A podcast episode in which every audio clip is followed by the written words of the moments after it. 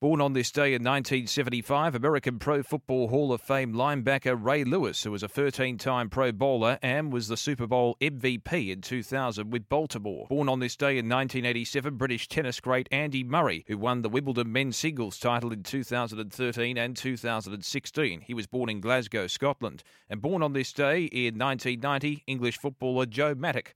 As we mark births, deaths, and marriages for Tobin Brothers Funerals celebrating lives, visit tobinbrothers.com.au.